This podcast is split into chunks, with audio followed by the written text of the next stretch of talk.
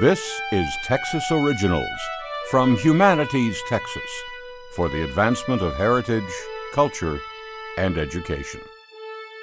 Born in 1844, Mollie Evelyn Moore Davis was one of the most important Texas writers of the 19th century. Davis's family moved to Texas from Alabama when she was 11. Just five years later, the Tyler Reporter published one of her poems. In the 1870s, Davis began writing for national audiences about postbellum Texas and Louisiana. Her short fiction appeared in such magazines as Harper's and The Atlantic. She also wrote children's stories, plays, and novels. While Davis's Louisiana tales enjoyed great popularity, critics praise her Texas fiction for its vivid and detailed depiction of life in the state. Her 1896 novel Under the Man Fig portrays events along the Texas Gulf Coast during and after the Civil War.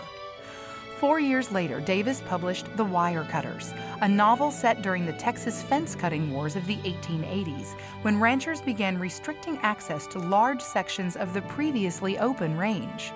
The Wire Cutters is now recognized as one of the first Westerns in American literary history. Davis lived principally in New Orleans from 1879 to her death in 1909, but she maintained a lifelong fascination with her former home state.